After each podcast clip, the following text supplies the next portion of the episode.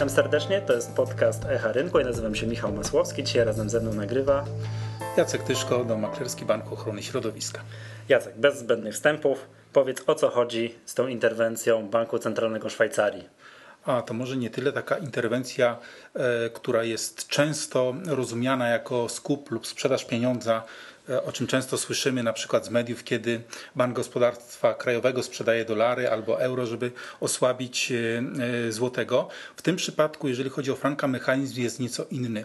Narodowy Bank Szwajcarii postanowił bowiem w pewien sposób związać swoją walutę z kursem euro, ustalając to w ten sposób, że będzie starał się, aby relacja euro do franka była nie niższa niż 1,20. Przed podaniem tej informacji do publicznej informacji ten kurs był 10% niższy. To była relacja euro do franka na poziomie 1,10. Natomiast wystarczyło kilka minut, aby euro umocniło się, czy frank osłabił się do euro aż o 10%. Takie zmiany kursu bardzo rzadko miały miejsce w historii i to tylko pokazuje, jak inwestorzy na poważnie potraktowali tę deklarację. A powiedz mi, bo to może tak zaczniemy w takim razie troszkę bardziej fundamentalnie od początku, co Szwajcarom przeszkadza mocny kurs franka? A Szwajcarom kurs franka przeszkadza o tyle, że bardzo mocno uderza w gospodarkę. Każda gospodarka, która ma silną walutę, ma problemy z eksportem i jednocześnie ma problemy z rynkiem wewnętrznym, albowiem import staje się tańszy niż produkcja krajowa i wypiera produkcję krajową. I wszystko to prowadzi do tego, że gospodarka najpierw wchodzi w stagnację, a później najczęściej zaczyna się kurczyć. I mimo że krótkoterminowo, można powiedzieć, obywatele mogą sobie tanio jeździć na wakacje za granicę, tanio robić. Telewizor mają taniej, jest tak sprowadzany w dolarach czy tam. Oczywiście, tak? Więc nawet w ostatnich miesiącach Szwajcaria była jednym z nielicznych krajów, gdzie bardzo mocno rosła sprzedaż detaliczna. Ale wynikało to z tego, że Szwajcarzy po prostu robili zakupy za granicą. Natomiast nawet tak logicznie patrząc na to, jeżeli kupujemy za granicą, to rodzime przedsiębiorstwa w tym momencie mają problem ze sprzedażą swoich produktów na rynku krajowym, a jeżeli jest silny kurs waluty, no to tym bardziej mają problem, żeby to sprzedawać za granicami, więc silna waluta, można powiedzieć, jest o tyle korzystna, że jeżeli państwo ma jakieś długi w walutach obcych, to obsługa tego długu jest mniej kosztowna, czy jeżeli obywatele mają również kredyty w walutach obcych, no to w tym momencie też, można powiedzieć, na tym zyskują. Natomiast każda gospodarka traci na silnej walucie, bo to obniża jej skłonność konkurencyjną, czyli tak zwane terms of trade. A to też słyszałem, że Polska w 2008 roku uratowała się, w cudzysłowie, uratowała się tylko dlatego, że nie mieliśmy w Polsce euro i ta złotówka gwałtownie się osłabiła i nasi eksporterzy mogli dzięki temu przetrwać. Tak, można powiedzieć, mieliśmy szczęście w nieszczęściu, bo gdybyśmy byli w strefie euro kilka lat wcześniej, tak jak Słowacja, no to byśmy przez kryzys nie przeszli tak łatwo. Można powiedzieć, nikomu nie odpowiadało to, że kurs złotego tracił gwałtownie na wartości, szczególnie kredytobiorcom, czy w euro, czy we franku. Natomiast z punktu widzenia gospodarki była to taka poduszka ratunkowa, bo eksport stał się bardziej opłacalny i ten opłacalny eksport stał się przeciwwagą dla nieco kurczącego się rynku wewnętrznego. Jednocześnie było to też wspomagane rekordowymi na ówczesne czasy inwestycjami, bo płynęły do nas w tym momencie i były zamieniane na rynku największe środki z Unii Europejskiej, więc kilka tych rzeczy się w sumie nałożyło, ale słaby złoty na pewno nam bardzo wtedy pomógł jako gospodarce, nie gospodarstwom domowym, ale gospodarce. I teraz rozumiem, że bardzo silny frank dla gospodarki szwajcarskiej powoduje to, że ta gospodarka dusi się troszeczkę, tak? Zaczyna się konkurencyjna. Oczywiście, bo z jednej strony przedsiębiorstwa mają problem, bo mają wysokie koszty stałe, prawda? Jednocześnie mają problem ze sprzedażą swojej produkcji. Szwajcaria jest również takim krajem, który w dość dużej mierze żyje z turystów. Tak? I w tym momencie nigdy nie kojarzę Szwajcarii jako kraju turystycznego. Powiedzmy, ci co jeżdżą na nartach, to na pewno wiedzą, o czym mówię. Aha, to chyba, że o tej. Ja zawsze kojarzę, jak przejeżdżam przez Szwajcarię, to modlę się, żeby nikt do mnie nie zadzwonił, bo oni nie są w Unii Europejskiej, tam strasznie drogi roaming jest. Tak, nie jest to na pewno Egipt, prawda, nie ma pięknych plaż, co najwyżej piękne wybrzeża jezior szwajcarskich, piękna Genewa.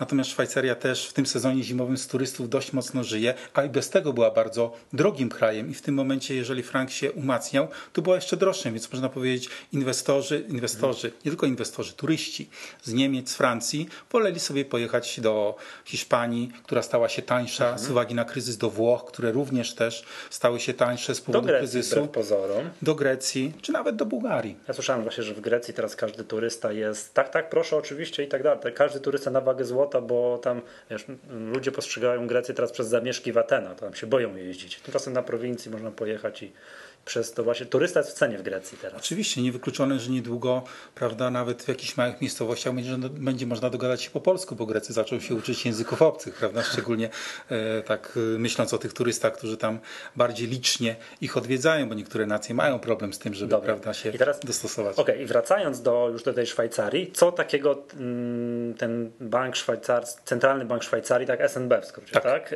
Ogłosił, że... Ogłosił, że wiąże kurs franka z euro. Natomiast wiąże na poziomie takim dość luźnym, nie niższym niż 1,20, czyli będzie przeprowadzał, tak to można czytać, interwencje na rynku walutowym polegające na skupie innych walut, szczególnie euro, bo tu chodzi o tą relację euro do franka, inne waluty są w tym momencie mniej istotne.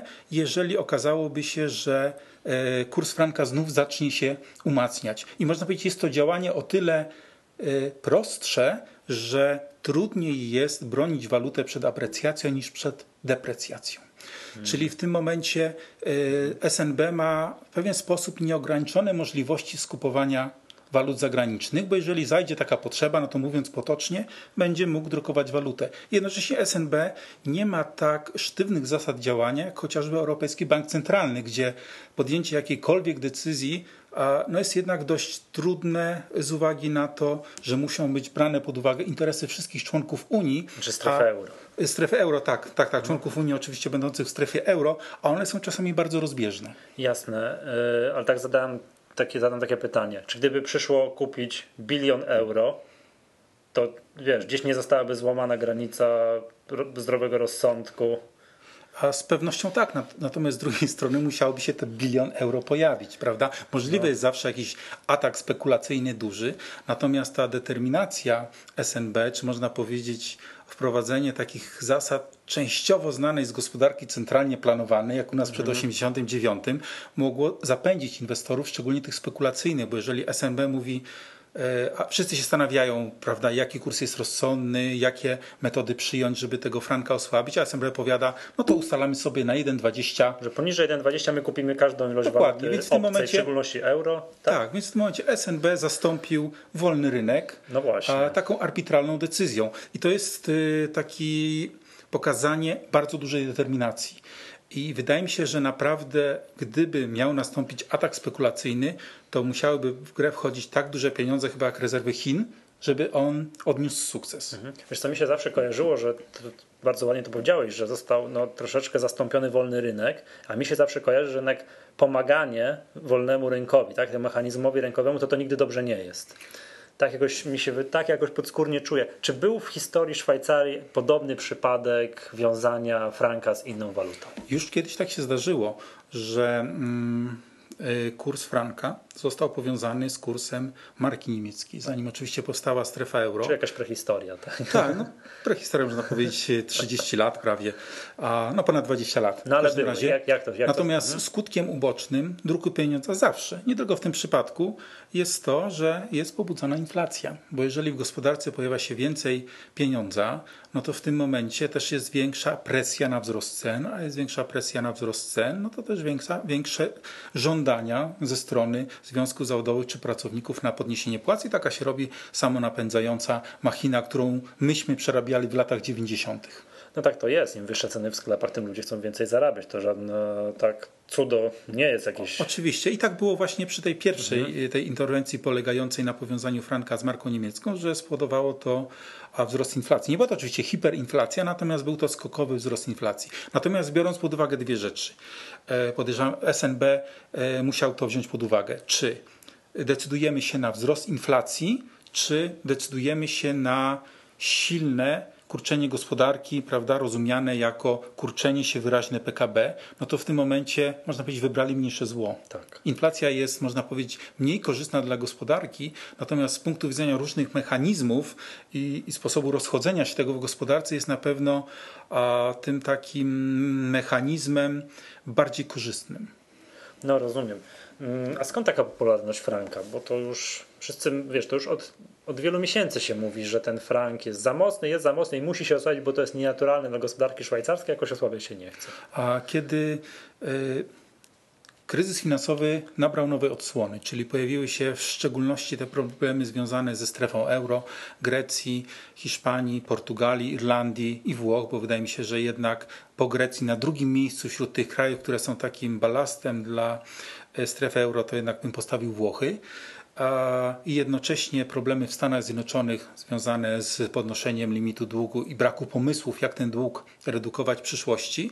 No i inwestorzy sobie po prostu przypomnieli o tych krajach, które mają bardziej stabilną walutę, stabilną gospodarkę, może nawet małą jak Szwajcaria, ale gdzie jest tych zagrożeń mniej, bo albo mają wysokie rezerwy w złocie, albo mają wysokie rezerwy w innych walutach, tak jak jest chociażby z Japonią czy z Chinami, więc ja się nie dziwię, jeżeli za ileś tam lat zostanie nawet juan chiński umiędzynarodowiony, chociaż trudno to sobie wyobrazić w gospodarce quasi-komunistycznej, ale teoretycznie jest to możliwe. Ostatnio mówi się o tym, że wśród tych takich walut uznawanych za safe haven, tych takich bezpiecznych, może się znaleźć również korona norweska i nie dziwię się, bo akurat Norwegia jest jednym z krajów, które posiada największe rezerwy, więc w tym momencie inwestorzy patrzą, inwestując w obligacje skarbowe, nie tylko na to, jak duża jest gospodarka, ale jaka jest zdolność bieżąca i przyszła do obsługi długu, czyli jakie rezerwy i poziom zadłużenia ma dana gospodarka. No i w tym momencie Szwajcaria wygląda na tle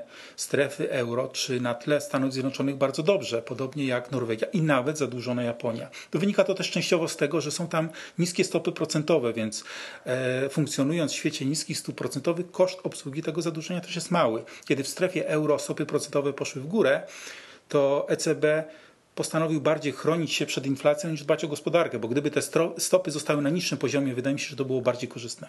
Dobra, to już mniej więcej rozumiem. Dla polskiego kredytobiorcy, tak, bo to jest jakby temat najbardziej popularny, wszyscy lamentują, tak, w trosce polskiego kredytobiorcy hipotecznego, wyglądało to tak, że z dnia na dzień z 3,80 zrobiło się 3,50, tak w dużym zaokrągleniu. I tak trzymać. I tak trzymać, tak, ale czy to wciąż nie jest troszkę za dużo? Także ile według, nie wiem, w dłuższych terminach, jak uważasz, ile ten frank będzie w Polsce kosztował? Wydaje mi się, że to będzie w dużej mierze uzależnione od tego, jak się będzie rozwijała sytuacja na rynkach finansowych. Jeżeli nastąpi jakaś stabilizacja, to w tym momencie będzie następował bardziej lub mniej powolny, ale odwrót od franka szwajcarskiego, od jena, który właśnie ostatnio się umacnia, ale Bank Japonii nie ma, można powiedzieć, aż takiej determinacji, takich narzędzi jak Bank Szwajcarii, żeby swoją walutę osłabić. Jeżeli będzie właśnie ta stabilizacja, to będzie osłabiało te waluty do tej pory uznawane jako bezpieczne i to może nastąpić w sposób bardzo gwałtowny, więc ja bym się nie zdziwił, że za jakiś czas ten frank będzie kosztował dużo mniej, może nawet mniej niż 3 zł, ale po drodze mogą się jeszcze zdarzyć schody, bo ostatnio właśnie... Teraz mówisz jak zawodowy analityk. Tak, bo mam, tak, bo jeszcze właśnie obejrzałem wczoraj Mamma Mia w telewizji i tak mi się Grecja przypomniała. Aha. I całkowicie słusznie, bo cały czas trwają te takie rozważania, czy Grecja... No właśnie, wyjdzie ta Grecja ze strefy euro, czy nie wyjdzie? Wydaje mi się, że jakaś forma bailoutu, prawda, czyli tego częściowego umorzenia długów jest konieczne. Po prostu Grecja sobie z tym nie poradzi. Czy w krótkim, czy w długim terminie, nawet jeżeli ten dług będzie rolowany, moim zdaniem Grecja nie jest w stanie tego długu obsłużyć. Teraz kurczą 5% rocznie, tak mniej więcej. Tak. Natomiast rentowność obligacji na poziomie 30% prawie to pokazuje, że niemożliwe jest obsługa takiego długu. Więc albo pojawią się te niechciane przez Niemcy wspólne euroobligacje, które jeszcze bardziej obciążą Niemcy, trochę Francję, ale dadzą oddech tym krajom, dla których CDS-y, prawda, biją rekordy. Albo po prostu powstanie strefa euro dwóch prędkości, ja bym to nazwał. Kiedyś modne było takie pojęcie Unia dwóch prędkości, prawda? Kiedy myśmy wchodzili. Natomiast dlaczego nie stworzyć strefy euro dwóch prędkości, gdzie będzie ta, nazwijmy to, śmietanka, ten ekskluzywny klub krajów, które lepiej sobie radzą. Północna Europa. Dokładnie. I tak. Te kraje będące w strefie euro w nieco trudniejszej sytuacji, na przykład stworzyć, ja to tak nazwę, tak roboczo wymyśliłem sobie EuroBIS, zdewaluować to jednorazowo i zachować stałą relację do euro, tego głównego. No to jest właśnie, to jednak jest problem, bo jest wspólna waluta, prawda? No jest to... Tak, natomiast jeżeli by to były dwie wspólne waluty, to można powiedzieć, byłoby to technicznie łatwiejsze do przeprowadzenia niż wypchnięcie Grecji całkowicie poza strefę euro. No. Po prostu są czasy trochę nietypowe i trzeba poszukiwać nietypowych narzędzi, więc wydaje mi się, że to, co w tej chwili gdzieś tam w historii staramy się odnaleźć, to jest dość trudne i to jest, sprawdza się ta teoria czarnego łabędzia, prawda, kiedyś bardzo niepopularna. A to nie znam. Że taka fajna książka wyszła, jeszcze nie została przetłumaczona na język polski, jedna z teorii głosząca, że wydarzenia historyczne nie mają większego znaczenia przy prognozowaniu tego, co może nastąpić w przyszłości. No, tak bym to w skrócie nazwał. Patrząc na wydarzenia na rynkach finansowych tak od 2007 roku, to się zgadzam, bo dzieją się rzeczy absolutnie bez precedensu, prawda? Tak, no i w tym momencie to trochę tak podważa te takie przyjęte kanony ekonomii, ale nie ma się co dziwić, prawda? Przecież i keynesizm jest czymś nowym, to dopiero jest teoria, która ma kilkadziesiąt lat. Wcześniej mieliśmy, prawda, system waluty złotej, mieliśmy wcześniej merkantylizm, więc być może narodzi nam się jakaś nowa ekonomia, można powiedzieć gospodarka rynkowa z centralnym zarządzaniem. No, jakiś taki paradoks, no ale czemu nie? Dobra, wiesz co, to zanim przejdziemy, znaczy może proponuję jednak nie mówić, tak, o co to teraz będzie, o nowych paradygmatach gospodarki światowej. To tylko się okaże sam. Tak, tylko porozmawiać o tym, jakie tutaj te zawirowania, no teraz głównie się mówi, tak, Grecja, rynek walutowy, ta Szwajcaria, interwencja banku szwajcarskiego, jak to się przełoży, czy jest jakiś bezpośredni mechanizm przekładający to na koniunkturę akcji, na rynku akcji w Polsce. To, co słyszałeś, to tylko fragment podcastu Echa Rynku. Chcesz wysłuchać całości? Wejdź na stronę www.si.pl.